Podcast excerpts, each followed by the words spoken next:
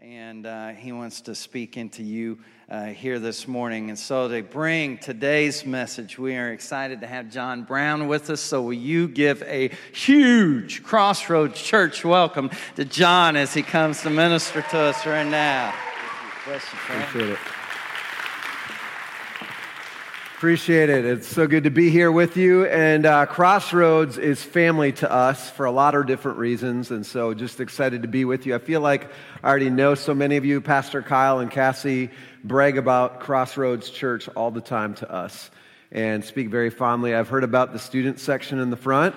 I love it. You guys are legendary. You're, you're part of what I was looking forward to. I heard you guys like to shout it down. I heard that this crowd is loud and rowdy. Is that the truth? Okay, okay. I heard Pastor Craig gets a little bit excitable sometimes. I heard he's quite the preacher. In fact, I've gotten to listen to some of his messages online. I've listened to uh, Becky Held's message. I listened to Pastor Davies' message. Uh, I think they just brought me in kind of like as like the, the follow up to the amazing speakers. So I'm thankful for that, that I could be a part of that legendary lineup. But um, I've just heard so many great things about Crossroads Church. Obviously, Pastor Matt and Aubrey um, know them. They're all, I feel like this is like our church. My wife Janet is here with me as well. We already feel a part of this family. So thank you for welcoming us in as family. Thanks for allowing us to be here with you. And, and uh, thanks for just having open hearts to what God wants to speak to you today. And uh, um, I want to just say, as, as part of this, I'm, I'm one of those preachers that I also, like Pastor Craig, get excitable um, when, when people I'm, I'm, what you call a holler back preacher, okay? So, like, if you if you just give an amen, if there's a point that you want to own, you're like amen. Or if you want to be like preach preacher, or if you know me, one of my things is come on somebody. If you want to just throw out one of those, Pastor uh, Cassie shared a couple of weeks ago in one of her messages about she'd heard a story of a pastor that was preaching and they started throwing shoes at him. That actually was me. I was at a retreat. It was a summer camp, and uh, nobody told me this in advance that people do this. This was like their tradition. And so when the preacher got going and they, they were really like feeling the message um, and they were getting excited about the points, they would take their shoes off and they would throw them at the pastor. The problem was, is number one, I didn't know that it was coming. So I think that was part of the fun of it. But number two, this was a camp, a summer camp with middle schoolers who took their shoes off that they've been wearing all week. and they were laying around the altars.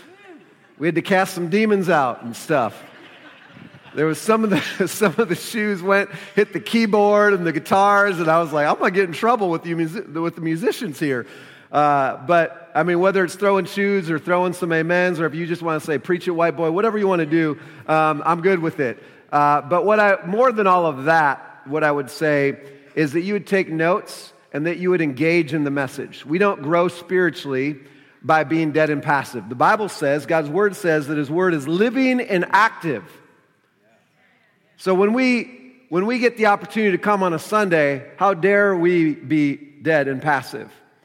I can't go to the weight room and get guns like Pastor Craig. I, I want to be like Pastor Craig when I grow up. That's all I'm saying. But I can't go to the weight room and have guns like that by just staring at the weights. There's, I'll, I'll never grow in order to grow physically, I have to engage the weights. I have to engage with the equipment. In order to grow spiritually, we need to engage with God's word. We need to be living and active. And God's word is powerful, and we're going to preach from his word today, but I want to encourage you to receive these words, to own these words, to take these notes. Take a page of notes from these students right here who are down in the front taking notes. What if the whole church did that? Man, I'm telling you what, God's word doesn't want to just speak to you today, but how about five years from now when you pull those notes out of your Bible and you're like, you remember when God spoke that message? I needed that again. Not just then, but I need it again today. Come on, somebody. I'll just come on somebody myself if nobody else will.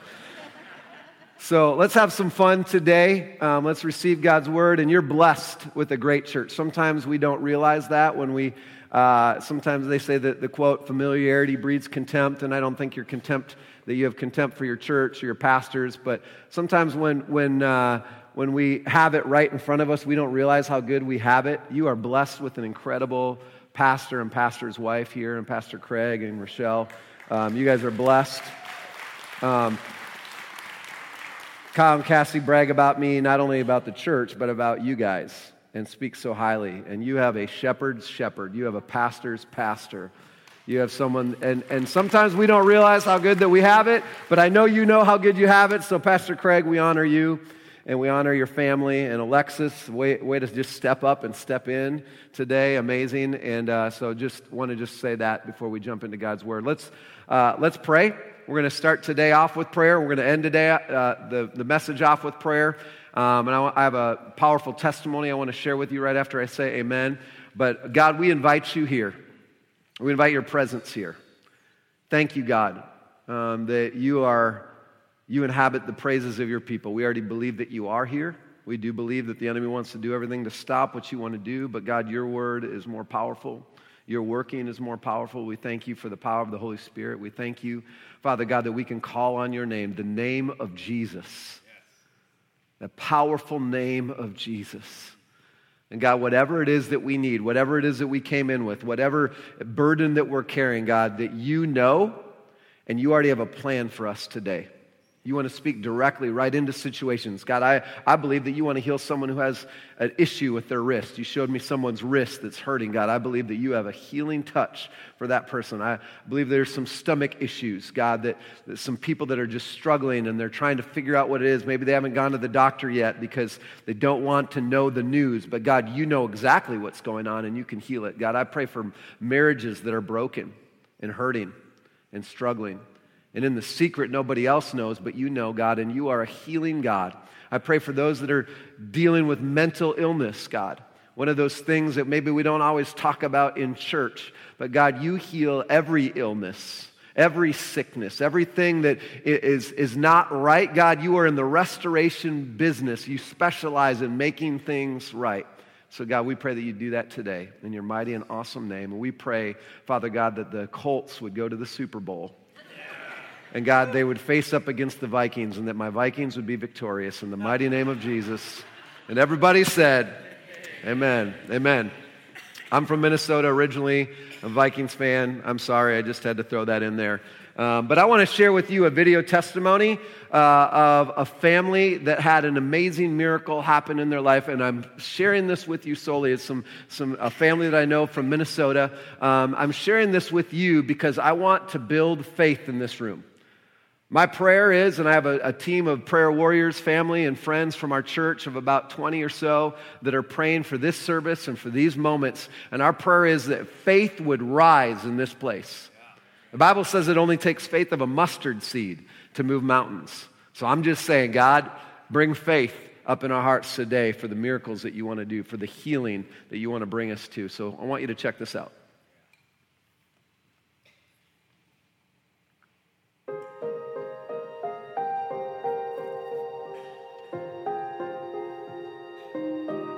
Yes, the morning, that morning, uh, sun shining bright, September morning, the Monday after Labor Day. And my wife was going to take my two daughters to uh, go and look at a puppy. I think they were dressed alike that morning. And I remember giving them hugs, and they got in the car and left at 7 a.m.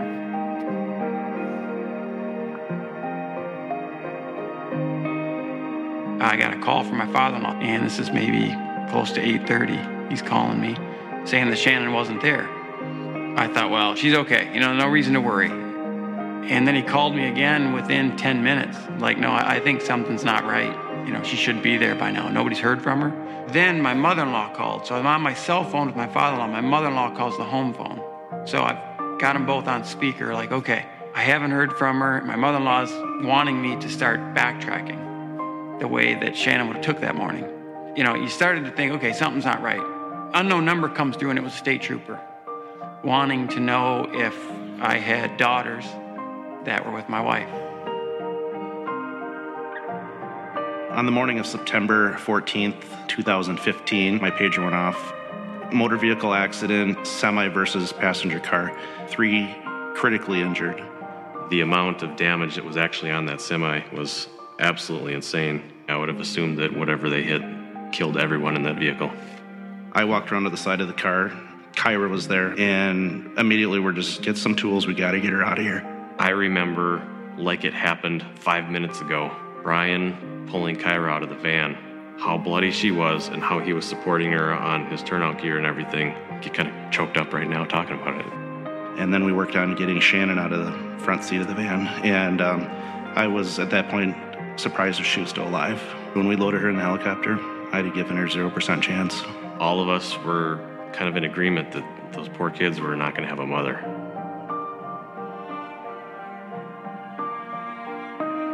So as I get to HCMC downtown, I walk in, and Jada was in kind of a holding area on a bed. You could just see the shock in my in my youngest daughter. And I remember her telling me, Dad, I've got to go. I've got to go because um, we're going to see a puppy. Mommy's coming to get me. And I just let her know I don't think we're going today. We were very concerned that even if Shannon survived the initial injury, that she would end up vegetative. We could save her life, but not save her function. One of the physicians let me know basically she would never be a healthy brain. The best recovery, if she gets there, would be to just be able to sit in a chair and just stare at a wall, oblivious to what's around her. The physicians would come in and actually squeeze her with pliers, her toes or her hands to get any type of reaction, any type of just twitch, and yell her name, and she wouldn't respond at all. Motionless.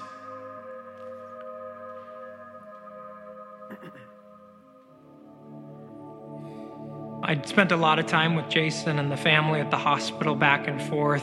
Um, I don't believe Jason had left once and knew that there was a worship night happening. And I remember at the hospital saying, Jason, would you come? We're just going to be worshiping Jesus. And as he walked in, Pastor Ryan started to pray for Shannon and pray for the Kerr family. And so we're going to be the church right now. I just feel led to do it. There's a family, the Kerr family, Jason, Shannon Kerr, Shannon and two of her daughters were in a terrible car accident. Shannon's in a coma. One of the daughters still in intensive care. Why not be the church right now? Let's storm heaven right now. And we're going to pray. So, can you lift your hands? And just in your own way, you're going to lift up a prayer for this family. Let's do it. Just fill this room. Come on. Let's be the church. And I remember him just walking over, standing next to me, and I just said, Buddy, we're praying. And I just remember him dropping to his knees, and um, I could just hear him praying um, for the healing of his wife. And Lord, I'm desperate for your power. I need a miracle. While we were worshiping, while we were praying, um, there was another conversation happening at the hospital about some difficult decisions that may need to be made, possibly pulling Shannon off of life support. As I came back from that worship night, I remember my father in law trying to break this news to me like, this is kind of the end of the road, you know? This is, this is what they're saying. And I said, no. I said, go home, get some rest. This place is beating you down. We're going to believe. We're going to believe. We're going to proclaim a healing. And as days went by and it, people would ask, what can they do for me? People just wanted to help. But I didn't need anything as far as food or fresh clothes or anything. Like, just pray. Any effort or energy you have or want to give to the situation, I ask you to pray to Jesus. Even if you don't know Jesus, I ask you to pray to Jesus. Like, He is the only one that will change this scenario for my family. I remember one time in particular, Shannon laying there, and we were um, sharing stories of Shannon. And I looked over, and we had just seen Shannon's arm come out from underneath the blanket and on top of the blanket.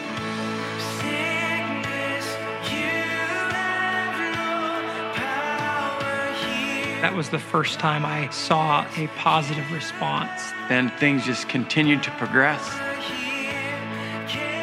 And at the end of those 14 weeks total hospitalized, I was able to bring my wife home.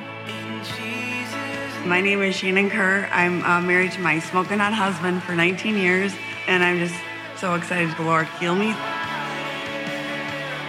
Is it okay that I said smoking hot? I'm sorry. Let's just do dirty. to see her actually up and walking again was just miraculous. This is my wife, healed, a miracle woman.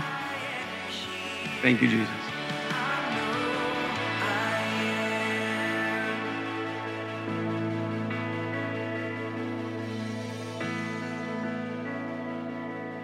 Come on, let's give God praise. So awesome.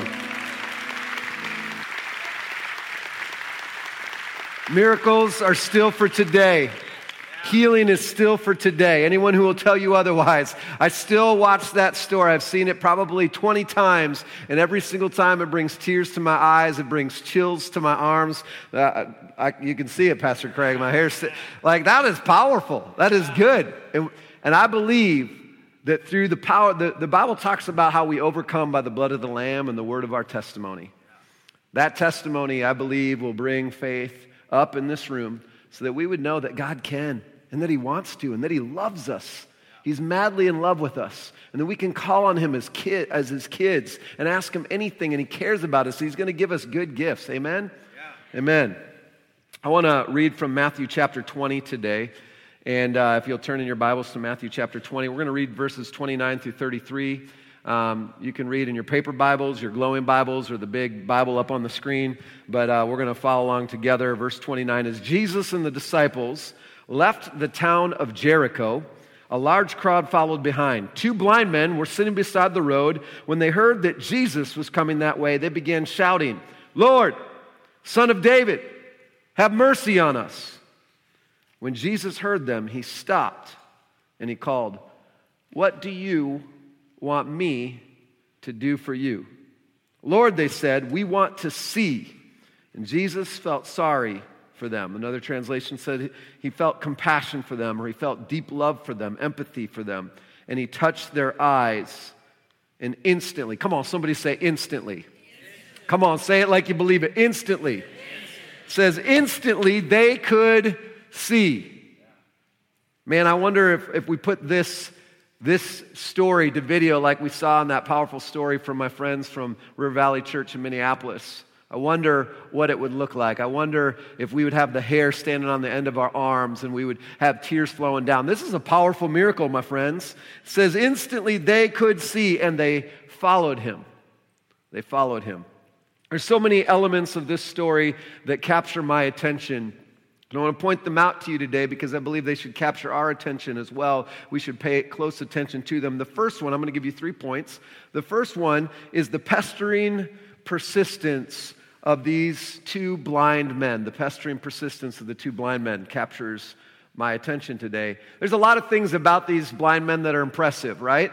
And I'm sure they, they're not only impressive to us, but they, they kind of capture Jesus' attention as well. Like their boldness, right? They're pushing through, they're, they're yelling out, shouting out despite the crowd, their boldness, their courage, their faith that they believed that God could do this, that Jesus could do this. But I think even more than all of that, what shouted at Jesus louder than the decibel levels of their plea was the decibel levels of their pestering persistence. It's kind of fun to say. Just say it with me pestering persistence. I'm giving the front row a shower with my pestering persistence. So say it with me pestering persistence. Pestering. Jesus loves pestering persistence. You want to know how I know that? Let's look at the scripture. He talks about uh, in, in he actually jesus tells several stories about pestering persistence and i believe it's what captured his heart that day luke chapter 18 Jesus tells the story of the persistent widow. It was a parable, it was a story with a point. He told the story in order to bring the Word of God alive in a special way. He tells the story of the persistent widow. And the persistent widow needed a ruling from this judge. And so she, the judge didn't rule in her favor, and she didn't like what he had to say, and she needed him to rule in her, her favor. So she just kept pestering him. She just kept showing up at the courtroom day after day after day after day after day. And she would show up and he'd say no, and she'd say yes. And then she'd show up the next day and the next day and the next day and the next day. And she just kept showing up. And finally, he's like, Fine, lady. Yes. And she's like, Thank you. See, pestering persistence is a wonderful thing, right? It's the same thing that gets you to do things for your kids that you said no to, but you just need them to shut up already. Stop asking, are we there yet for the 277th time? We were on our way from Wisconsin to Indiana, and we heard that in creative ways because we told them, stop asking that, and then they asked in new ways. It was wonderful. They had pestering persistence. And Jesus tells this story because he wants us to have that kind of persistence when we approach him, when we need a miracle, when we need healing, when we need something from our Father that loves us. Another story he tells uh, of an equally persistent neighbor. He talks about this neighbor that needs something late at night. I don't know why he needed something to eat late at night, but he goes and knocks on the neighbor's door, and the neighbor's like, Come on, man, I'm sleeping. My family's sleeping. He's like, No, I just need something for my kid. And, and he's like, No, go away. I'm sleeping. So he leaves and comes back and he knocks on the door and comes back and knocks on the door and comes. He keeps pestering his neighbor and finally his neighbor's like, I want to get some sleep. Fine, I'll get out of bed and I'll get you what you need. Just leave me alone. He tells these stories. He tells multiple stories to prove this point that he wants us to have pestering persistence. He goes on to say this right after the story of the persistent neighbor. Luke 11, 9 through 10. He says, And so I tell you, this is the point of the parable. Keep on asking, and you will receive what you ask for. Keep on seeking, and you will find. Keep on knocking, and the door will be open to you. For everyone who asks receives. Come on, somebody. Everyone who seeks finds, and everyone who knocks, the door will be open to him. Jesus loves it when we keep on seeking Keep on begging, keep on pleading, keep on asking. Don't give up. Some of you are in a moment where you've felt like giving up, like Jesus doesn't hear you, like your prayers are bouncing off the ceiling and not reaching heaven, or he doesn't care, or he must not love me, or he must have more important things to do. I'm just here to tell somebody, to encourage somebody to not give up. Yeah. Keep on asking. Right. What I love about this story we're going to look just for a moment back to this passage. We're going to actually keep going back to this passage a couple times from these two blind men on the road. It says in verse 29, and as Jesus and the disciples left the town of, what's, what's that town? Jericho. As they left the town of Jericho, a large crowd followed behind. Remember what Jericho is famous for? Joshua fought the battle of Jericho. You don't want me to sing this song. Jericho. Joshua fought the battle of Jericho. And what? The walls. Come on, all my Sunday school peoples in the house know that song. Ain't no school like the old school. So if you, if you missed out on Sunday school and you missed out on that song, you missed out. But that story is about God's people, Israel, being delivered from Egypt, and this is after they've wandered through the desert for 40 years and they're being brought into the promised land. This is now finally they're going to receive their promise, the answer to their prayers for all these hundreds of years, and they're finally there, and Joshua is leading them, and they're on the edge of the promise. And their first battle that they go up against is the walled city of Jericho. Fortified walls. I mean, this is like oh man, we have not been fighting. We don't really know what we're doing, but we're going to go fight. We're like, all right, what's the battle plan? Joshua, this is your chance to step up and be the leader. Like, whatever we're going to do, we're going to go blow some junk up. Are we going to blow some junk up, Joshua? Let's go blow some junk up. Let's, like, I see the walls. I mean, like, we probably can't take it if we scale them, but if we could blow them up like they do on the 4th of July, just give, you know, explosive devices to little children and just blow some junk up, let's do it. He's like, nope, I got the plan from God. We're going to, we're just going to march around in circles. Well, okay, so that's great. What else are we going to do? Well, we're just going to be silent. We're just going to like march around and stuff. All right, sounds like a plan. They do that day one. Day two is like, all right, now we're going to blow some junk up? No, we're just going to just going to just march around one time and, and just be quiet. Okay. Well, I don't know what I'm going to tell my wife when we come home. How'd you do today, honey? What'd you guys do? Just marched around and we're silent. You didn't, you didn't like take any people down or, or like scale the wall. Nope, we just marched around. Day two, day three, day four. Do you think for a moment that these people that were on the edge of their promise, on the edge of God making good on his promise, do you think that they didn't have some doubt? Do you think that they didn't have some moments where they're like, Are you sure? like, I trust you as the man of God and the leader, but this feels like a really bad plan. Like, I'm not the military leader right now, but I'm thinking, like, if I'm to put together a plan, this wouldn't be on the list. Like it would be way down the list if, ever, if, if it was ever on the list, it'd be like the last option on the list. Do you think that they didn't get discouraged? Did you, do you think that they didn't feel like just going back? Do you think there was some moments where I'm sure there was some doubt? There were some moments where I'm sure they felt like giving up. There were some moments maybe on day five or day six where they felt like nothing's changing, nothing's happening, these walls are still there, and we're still looking like fools? Do you think that there wasn't some moments they said, I'm not showing up today because I'm not going to look like an idiot? But they kept showing up. And they didn't stop on day six. And guess what happened on day seven? The walls came tumbling down after they marched around seven times. And on the seventh time, they shouted, Those walls came down because God promised, because God always makes good on his promises. Amen? And I'm just here to encourage somebody today don't stop on day five or day six. Don't stop on day six. Don't stop on the. Maybe you've been asking and begging and pleading and, and going to God for your miracle and you felt like giving up and maybe you have given up. I'm here to encourage someone don't give up on six. Keep on praying, keep on seeking, keep on knocking because God loves pestering persistence. Come on, somebody. Verse 31 Be quiet, the crowd yelled at them, but they only shouted louder. When the enemy screams at you to stop praying, that it's not working, to just give up, come on, I want to see a church that says, I'm only going to shout louder. I'm only going to have greater faith. I'm only going to believe that God is good on his promise. He always is, he always has been, he always will be. Amen?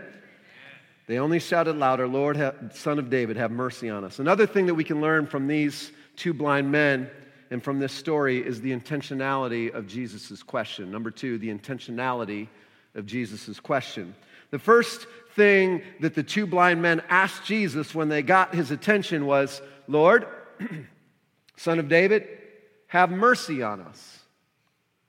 Now that, you know, that sounds really spiritual and stuff like that.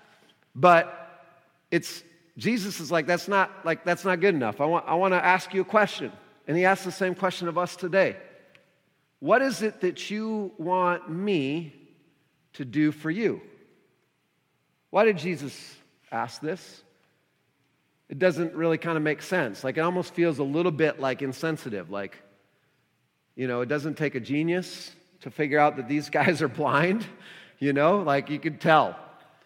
So, Jesus, of all people who knows all things and, and even knows our needs before we know our needs, like, how does he not know what these two guys need? Of course, he knows exactly what they need. He knows exactly what you need before you ask it. But he asks it because he wants to get something out of them. He wants them to, to learn to ask specifically for what it is that they need. And I want to ask you if you were given the opportunity today, could you spell out the specific things that you need in your life?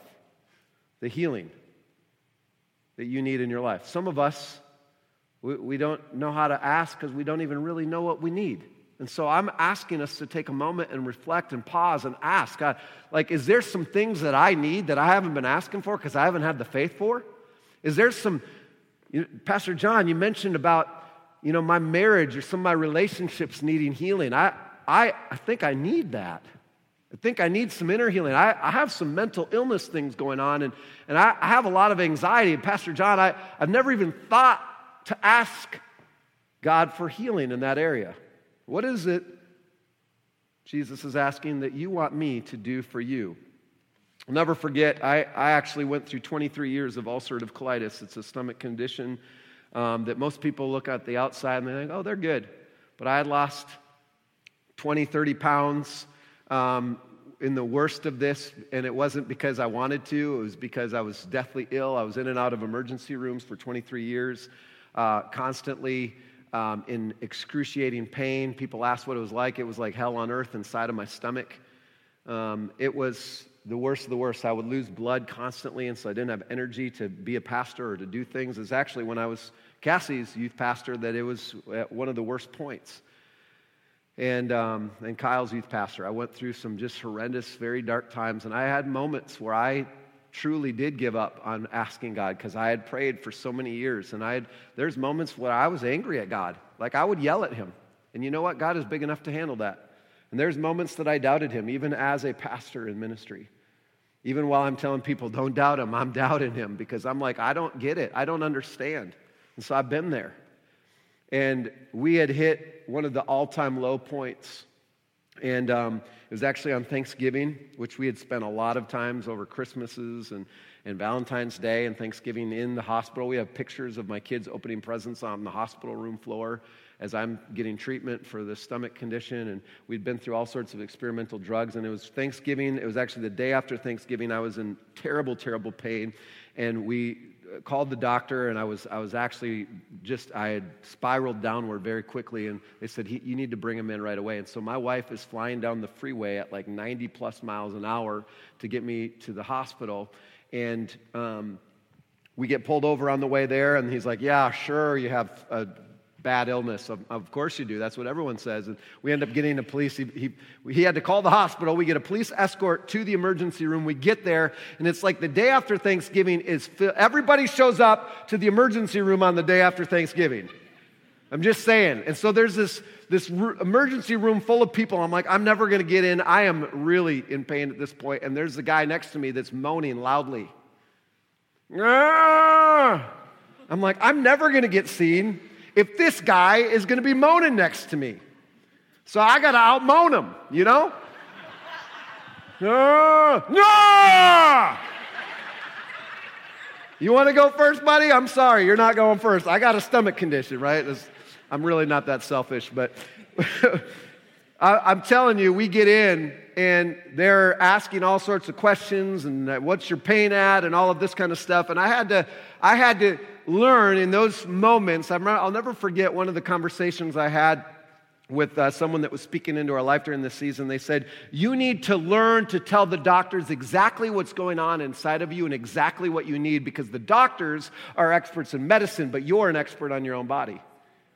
So you need to learn to tell them what you need. You can't just make them guess. You can't just think, well, they know better. You need to let them know and you need to spell it out and you need to be very clear. I'll never forget my sister in law going, like, no, I'm sorry, doctor. You need to come now. I'm like, I like this. You, you want to come along to all the doctor's visits? Because we get better attention when you're here. And I'm just saying, when it comes to God, He is not afraid of boldness and courage and faith. We need to learn to just spell it out and be direct and be bold and have that persistence. And He's asking us today, what is it exactly that you need me to do for you? he's the great physician. He loves being an answer to those things that you need. He loves it.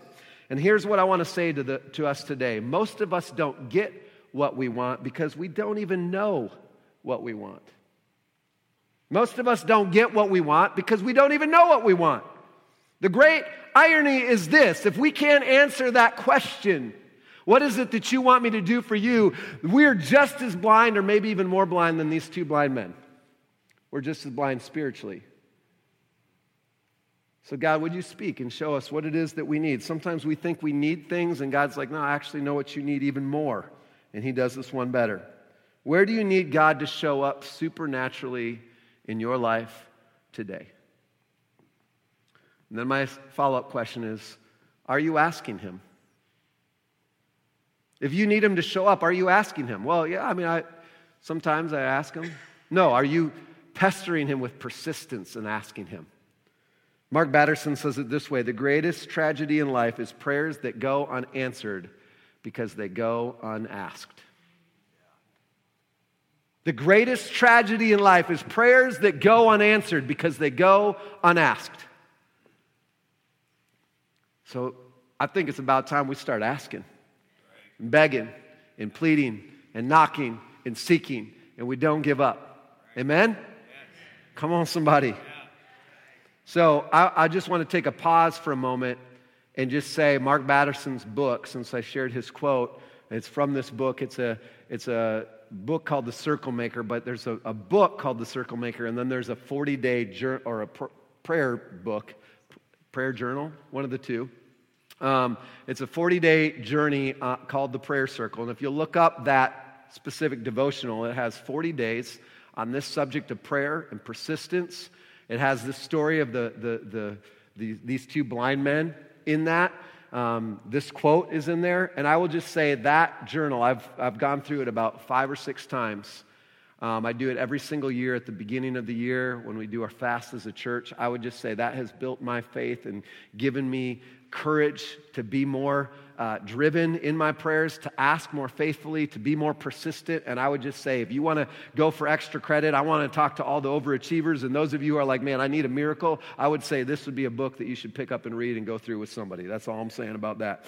So let me give you just some uh, five prayer pointers, real quick we're going to take a pause from our three points, and I'm just going to give you five prayer pointers real quick when it comes to spelling out your miracle.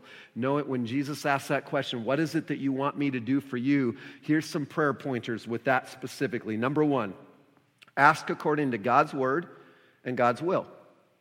Whenever you ask, Jesus says this in John, 1 John 5 14 through 15. And this is the boldness. Come on, somebody say boldness. This is the boldness that we have in God's presence that if we ask God anything that agrees with what He wants, that He hears us. If we know that He hears us every time we ask Him, we know that we have what we ask from Him. We can come to Him boldly, and if we will ask according to His word and to His will, He's not a, now I just want to pause for a moment. He's not a slot machine where you're like, I put in two quarters and I get this out. No, it's not like that. But if you will stay close to Him, number one, you have the promise that He hears you. Number two, if you're asking according to what He wants, God's word promises us that He loves answering those kind of prayers. He not only hears us, but He loves to answer those prayers. Yes, I know, not always in our timing. 23 years of me pestering Him with my persistence. And I am standing here before you today, healed as of about five years ago, fully healed, fully recovered through the help of the doctors and through the prayer, the pestering, persistent prayer of my wife, who's the real MVP through all of that journey, and through all of the people that surrounded us from our church, I'm here to let you know that I stand here healed. I believe in healing because God has healed me. Amen. Prayer pointer number two dream big and think impossible. Dream big and think impossible. So often we think, well, you know, that's too big, or even sometimes we think that's too little. But I want to say, I want to share Ephesians 3:20 with us today. God is able to do what are, what are those words up there? I just those next two words. Far more. God is able to do far more than we could ever ask for or imagine. He does everything by his power that is working in us. He is able to do far more than we could ever ask or hope for or even begin to imagine. He can do far more. So, whatever you think is a big prayer, an impossible prayer, God's like, ha! Watch this. I can do far more. And whatever you think or even could imagine me doing, I can do far more than that as well. So, dream big and think impossible. Prayer pointer number three write it down and be specific. The author and pastor of one of the largest churches in Seoul, Korea wrote, God does not answer vague prayers. I, I kind of was shocked by that statement. I was like, well, he answers all prayers. But this guy, Pastor Cho, is famous, his church is famous for their prayer. They have the most people in their church, I believe, because of the prayers that they have for lost souls. They are a praying church. And he says, God does not answer vague prayers. And I was immediately, after I was like, well, is that even true? I was then immediately convicted on how vague my prayers are sometimes. Some of them so vague that there was no way of knowing whether God had even answered them. You know what I'm talking about? And I think that's the reason why we do it sometimes, because we're like, we want to give God an out. God doesn't need an out, because he, He's able to do far more than you could ask or hope for or even begin to imagine. So write it down and be specific. Can I just share two really quick stories about this? So I'm reading through this prayer journal for the first time. Mark Batterson's book, and I was convicted by this, and I was convicted by that statement. And so uh, that day in staff prayer, I, we, were I, we were praying for different things, and I'm like, I'm going to write my prayers down. I'm going to be specific. I'm just going to go for it. So I wrote down the prayer of, um, God, I would really like, I'm sitting here thinking through our vision of our church, and I'm like, I don't want to just pray selfish prayers. I had a lot of those as well. Um, but one of them was for our church, we were going to launch a dream center, a, a a, a way, not just to go out and do serve days, but a center where people could come for food and shelter, and we could meet practical needs of people in some impoverished areas, uh, people that were less fortunate. So we had been praying and believing for a dream center. I'm like, I'm gonna, I'm gonna write it down. I'm gonna be specific. God, I pray that you would bless us with a building, a dream center building for free. Just like someone would donate a building. I'm like, I'm thinking this is pretty bold and big, right? Like, well, this, why not? I mean, I'm convicted. I'm going to write it down. I'm going to be specific. I wasn't just going to say, you know, bless us with a building. I want a building for free. Come on, somebody. So I wrote it down. I also wrote down on there one of my little more selfish prayers was that my brother Tim and his wife Bia would be saved. He grew up in the same family that I did, and he had a great foundation, but he walked away from the Lord and her uh, as well. And I'm like, not only, so I'm like, you know what? That's not specific enough. I'm like, not only do I want them to be saved, but he's a very talented, gifted graphic and web designer and makes quite a bit of money doing that. I'm like, I want not only them to be saved, but their business would be saved. I don't even know what that means, but I'm going to write it down. So I wrote those down. Kid you not, we walked into our executive team meeting 15 minutes later after prayer. I had all my stuff with me in my bag and I sit down, and our pastor, who, who's over um, the area of serving others and compassion ministries, says, You guys are not going to believe this. He goes, I just got a call, and I came in to this meeting right after that but the city called us and they want to give us a building for free. Whatever not just not just a building but like we get our pick of any building in kenosha. They just want to they just want to bless us with it for free for our dream center. Can you guys believe that? And i'm like shut up. Pastor Kevin was like, Excuse me. I'm like, I, I literally just wrote this down on my paper like 15 minutes ago. I pulled it out of my bag. I'm like, look, I wrote this prayer down. Shut up. I'm telling you, I, I believe that God answered that prayer in that day to just prove a point to me and so I could share it with you that God loves it when we write it down, when we're specific, because we can pull out that paper and go, Come on, somebody. You can, you can shout at somebody, Shut up. Look at this. Look what God has done. It's a, it was proof to all of them and to me that God answers prayer and He loves to do miracles. He loves it. He loves it when His kids have faith in Him and trust Him at His word. He loves it when his kids are persistent. I'd love to share the story, and I don't need to take a lot of time on this, but uh, God hasn't answered the prayer of my brother and his wife coming to know Jesus just yet, but their hearts are more open than ever. But I got a check written from my brother for $5,000. I'm sorry, not 5000 $1,500. $1,500 to our Kingdom Builders Fund, which is our missions giving, um, for something that out of the blue, um, just this past, I think it was this past January, um, because of some work that we kind of helped him do. And God's like, I'm answering your prayer about your brother's business being saved. My brother, who doesn't love God, he's antagonistic towards the gospel. He doesn't want anything to do with it. He, he loves to pick fights about it and, and get into arguments about it, which I don't enter into with him. But he wrote a check to our church and to Kingdom Builders and to missions to bring the gospel to places that the gospel has never been. He wrote a check for $1,500 that goes to our Speed the Light Fund and Kingdom Builders. Um, and God's like, yeah, remember that part about his business getting saved? This isn't the first check or the only check. There's going to be more.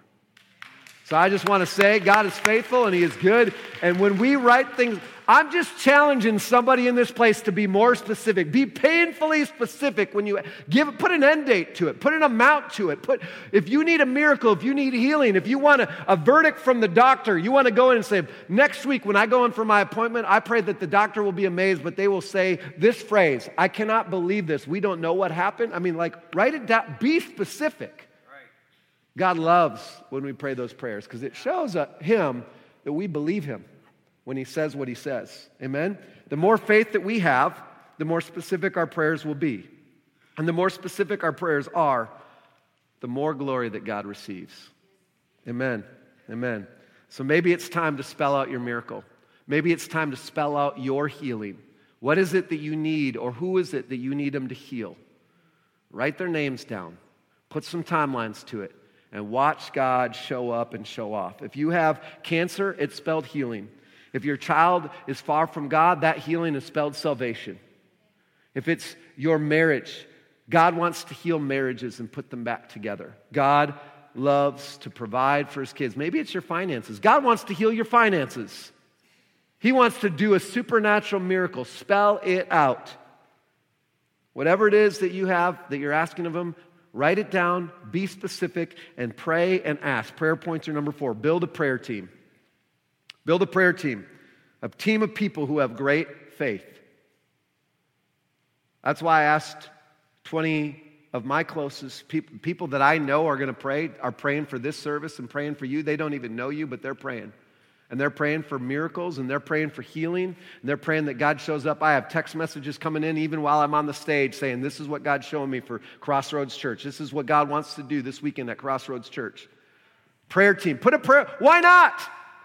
Why do it alone? Put together a prayer team, and you don't need doubting Thomases on your prayer team. Don't bring those people. Bring that kind of like the crazy, crazy people. You know the crazy people I'm talking about? Like where you're like, man, they're a little bit on the strange side, but like they have great faith and they're always pray. I'll pray for you, brother, but put those people on your prayer team. You don't need the doubting Thomases in your life, okay? Skip them. If nobody's asking you to pray for them, not, nobody here in this church is asking you to be on their prayer team, you might be a doubting Thomas. I'm just saying. Build a prayer team of people who have great faith. Matthew 18 20 says, For where two or three are gathered in my name, there I am with them. Come on, that's biblical. Don't just put two or three together. I'm going to increase the odds. I'm going to put together 20. I'm going to put together 30. I'm going to ask people to join me. And guess what the powerful thing about is that about that? When God answers those prayers, that's 30 people that are a part of your party. Let's have an after party and celebrate all that God. They all get to be a part of. I asked my seven year old and my 10 year old, they were praying for you last night. We were in bed and they're praying for the people of Crossroads Church that they get healed, that God would do miracles and He'd do awesome things. And guess what we're going to do on the way home? We're going to celebrate and throw a party in the van while they're asking, Are we there yet? We're going to have some fun. We are praying together for miracles, and when they see those prayers answered, they get to, my kids get to celebrate. You need to put your kids on your prayer team because they're going to see that God is faithful, that God is good, and that God answers prayer. And He does far more than we can ask or hope or imagine. Prayer pointer number five. While you're waiting for your miracle, celebrate others who receive theirs. Sometimes I've been caught in the, the same trap as a lot of us. God, I don't get it. Why are you answering their prayers? I don't understand. Like, like I feel like I'm more holy than they are, you know? I know you've never thought that. I'm just, I'm just, you know, I have issues, I know. And I, have I've been frustrated. You know what God's teaching me? When other people receive their miracle, I can celebrate because it's just a reminder that God is good and that God is faithful and that He did it for them and He can surely do it for me. So I'm going to celebrate with them like I want them to celebrate with me. It's one of the best things that we can do. Don't get jealous. Don't doubt God more. Jump up and celebrate. Celebrate with them and honor God and praise Him. It is another opportunity to say, God, wow, that's how powerful you are. Some of us have missed out on miracles because we're too busy over here being frustrated that we didn't receive ours. The last thing that stands out to me, and the worship team can come, is from this story. We're off the prayer pointers now. Point number three. The thing that stands out about this story of these two blind men is the depths of Jesus' love and compassion. It says in verse 34 of Matthew 20, then Jesus, deeply moved with compassion, touched their eyes. As I mentioned, another translation says he felt deep love for them or empathy for them and he healed them. See, I think too many of us believe the lie that God is mad at us. I said that at, at CSM's winter camp last year. God's not, not this last one, but the one before. God's not mad at us. He's madly in love with us. He loves you. So, yeah, you might have screwed up. You might not deserve it, but since when did you deserve anything that He gives? I know I deserve nothing from him. And that's what's so beautiful about it. That's what's so beautiful about grace is that he loves us despite what we've done and how we've failed, how much we've screwed up. And he loves us like a father loves his kids. And maybe some of us can't get that because our earthly father was not a great earthly father. But our heavenly father is nothing like that. And he loves you. He is moved with compassion for you. He sees your need and your pain and the thing that you're struggling through, and He loves you and He's for you, not against you. Don't believe the lie of the enemy that you don't deserve. Well, it's, it's actually the truth, but that's how the enemy works, right? He likes to take the truth and twist it. You don't deserve that. And you know what you need to do? You need to preach back to the devil. You need to learn to preach back to the devil. You're right, I don't deserve that. Absolutely. I deserve nothing. I don't deserve grace. I don't deserve forgiveness. I don't deserve healing. I don't deserve any of it. But that's how amazing God is. He gives me what I don't deserve, He showers it upon me. And He's able to do far more, by the way. And so I just want to just share with somebody who's maybe been believing that lie and just remind you that you can preach back to the devil. There's also the lie that healing is not for today, and that's just completely false. The Bible talks about how Satan or our enemy is the father of lies. And when we partner with him in those lies, we become his children. I don't want to be his children. I don't want to partner with those lies. I don't want to believe those lies. So don't. God is a God who heals yesterday and today and forever. Healing is not for one day or back in the day, healing is for today. And God wants to do that. I want you to stand to your feet as we close out. And before we sing this song, God of Miracles, then we're going to we're going to have the prayer teams come down. We're going to pray for miracles. Before we do that, the greatest miracle of all time. Maybe it's even the prayer that someone has written down on their piece of paper as they spelled it out, like I did for my little brother. I've always made the commitment to God that anytime I'm in a room, that I, I, I may not see my brother walk into a room and sit in the back of a service or come in and slip in and give church another try, but someone's brother or sister is in this room, someone that's hurting, or maybe, you know, like my brother, you have some church hurts. You, you don't go to church because you don't feel like you fit in or you've been judged or people have mistreated you, they've been hypocrites, and I'm sorry for that. The greatest miracle of healing is when we realize that God isn't mad at us, but He's madly in love with us. We realize that that love and that grace and that forgiveness that we don't deserve is for us. And so, your healing of being made right with your Heavenly Father, Him healing your past and your mistakes and your sin and your shame, is the best miracle of all time. Even before we get our physical healing, God wants to heal us spiritually. That's why when the, the, the lame man was dropped through the roof by his friends to Jesus, Jesus said, I forgive your sins before he even healed them. Jesus wants to do that. So, with every head bowed and every eye closed, I want to give you that opportunity. Even if it's just one. You've walked away from God. Maybe, maybe you grew up in church. Maybe you've known him, but you've walked away and it's time for you to come back. You, you need that love and grace and forgiveness in your life. Or maybe you've never given him a chance and you're like, man, I, that's some good news. I need that. I need that healing. I need that forgiveness. I need that grace. That doesn't make sense to me why God would do that. And you know what? You're right. It doesn't make sense to me either. But it's amazing. So if that's you, you want to come to Jesus for the first time or maybe come back to him, would you just raise your hand? I want to pray for you and pray with you. Anybody in this room? Let's raise it up. Thank you. I see that hand. Awesome. Anybody else? One more chance. Awesome. If you raised your hand, I want to encourage you to, to share that with one of our prayer team members or one of the pastors or myself, and I would love the chance to pray with you and help you invite Jesus into your life. And uh, I want to pray for you right now. And would, if we could all join in on that. God, I thank you for your grace and your forgiveness and your mercy. This is a room full of people that have prayed that prayer at one time. All of us were broken. All of us had messed up. All of us had fallen short. All of us were failures. Still are. But God, you loved us anyways. You forgave us and you sent your son Jesus to die on the cross for us. For my sister who raised her hand, Father God, I thank you that she's now joining a room full of people who also raised their hand at one point. God, we just say, Welcome. Welcome into our life. Come and make us new. Forgive us from the things that we've done wrong and help us to live our lives for you. In Jesus' name, amen. I want us to close out by singing the words of this song.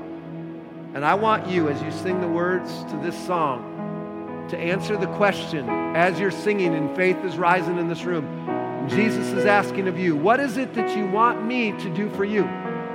We're in, we're in the series, The Road to Healing. What healing do you need in your life? What do you need Him to do? He wants to do it even more than you want Him to do it. So let's raise our hands.